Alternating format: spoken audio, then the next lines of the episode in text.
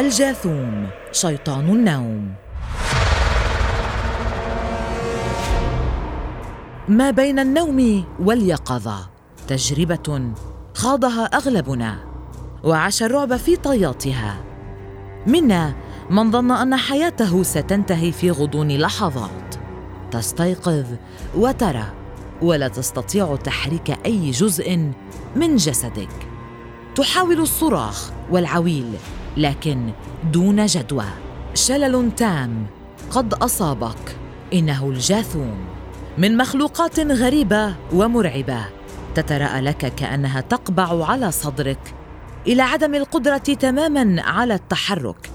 الكثير من الحالات المسجلة التي قالت أنها رأت اقزاما وتنانين وشياطين وعجائز يجلسون بشكل حرفي على صدورهم ومنهم من أحس بخروج روحه من جسده ومنهم من شعر بأن هناك أحد ما في الغرفة.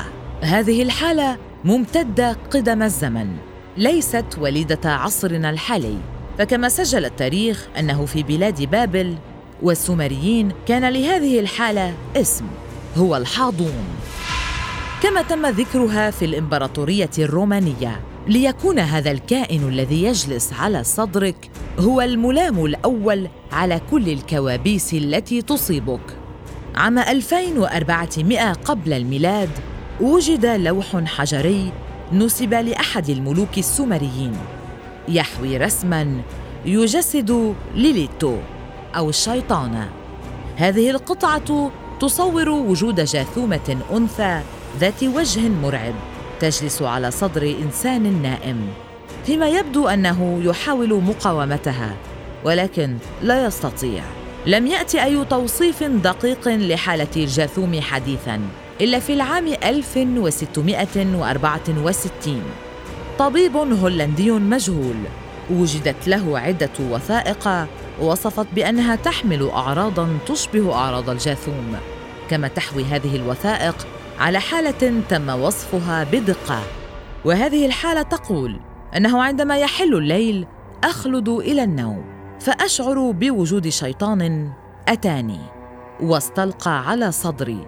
بل ويثبتني كما وقالت أنه في بعض الأحيان يكون الجاثم فوق صدرها كلب أسود يقطر الدم واللعاب من أنيابه وعندما تحاول مقاومته أو تحريك أي طرف من أطرافها لا تستطيع.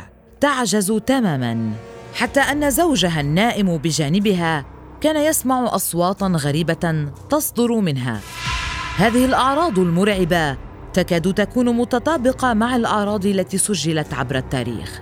فالرسام السويسري هنري فوسيلي رسم لوحة تحتوي امرأة نائمة وعلى صدرها شيطان قبيح الهيئة وبجانبه رأس حصان مرعب.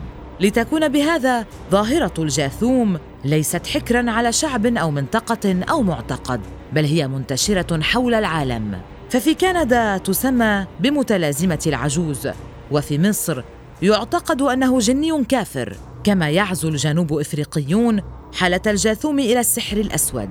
واليابانيون أيضا فيعتقدون أن روحا شريرة تربط الجسد بجنازير حديدية لا نستطيع رؤيتها. ليصل الباحثون إلى أن السبب رؤية الجاثوم بهذه الصور المختلفة هو الاعتقادات السائدة في المنطقة. فمثلا في الديانة اليهودية تم وصف الجاثوم على أنه أنثى وتسمى ليليث كما وصورت في التلمود. فمرة وصفها بأفعى عملاقة تلتف حول الجسد ومرة أخرى تكون عقرب مهمته قتل الجنين في بطن أمه. أما في الديانة المسيحية فلا يوجد وصف دقيق للجاثوم بل تعزوها للأرواح الشريرة التي تريد إغواء وإرعاب الناس. أما اسلاميا فلا وجود لنص صريح يصف فيه الحالة ابدا بل يقول أنها عارض جسدي فقط. ومع ذلك فإن البعض من علماء المسلمين مثل ابن سينا وصفوا هذا العارض ففي كتابه القانون في الطب يقول إنه كابوس وهو مرض يحس فيه الإنسان عند دخوله في النوم خيالا ثقيلا. يقع عليه ويعصره ويضيق نفسه فينقطع صوته وحركته ويكاد يختنق لانسداد المسام. وإذا تقاضى عنه انتبه دفعة واحدة. كما أن بعض العلماء المسلمين يقولون أن مسبب الجاثوم هو شيطان من الجن. قد تسلط على الإنسان وبالتحديد الجن العاشق حيث حسب ما يقال أن الجن العاشق يقوم باحتضان الإنسان النائم بغية إقامة علاقة حميمية معه.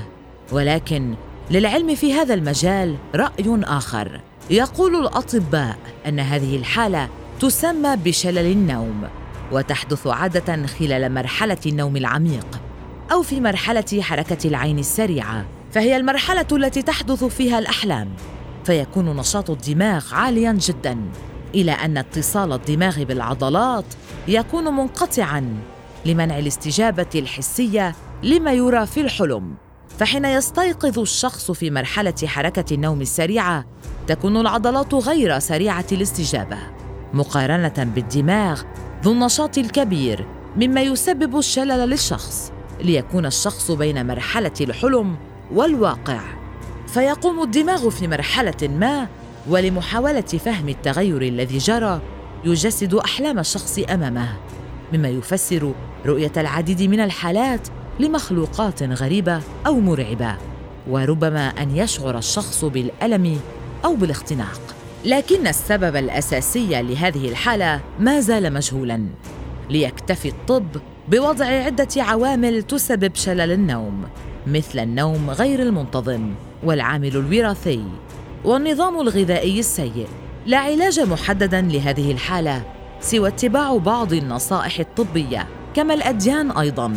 لم تجد حلا للجاثوم سوى أن يحصن الإنسان نفسه بالصلاة والتزام التعاليم ليبقى مرض العصر ورغم الإمكانيات الدينية والطبية الهائلة محل جدل كبير.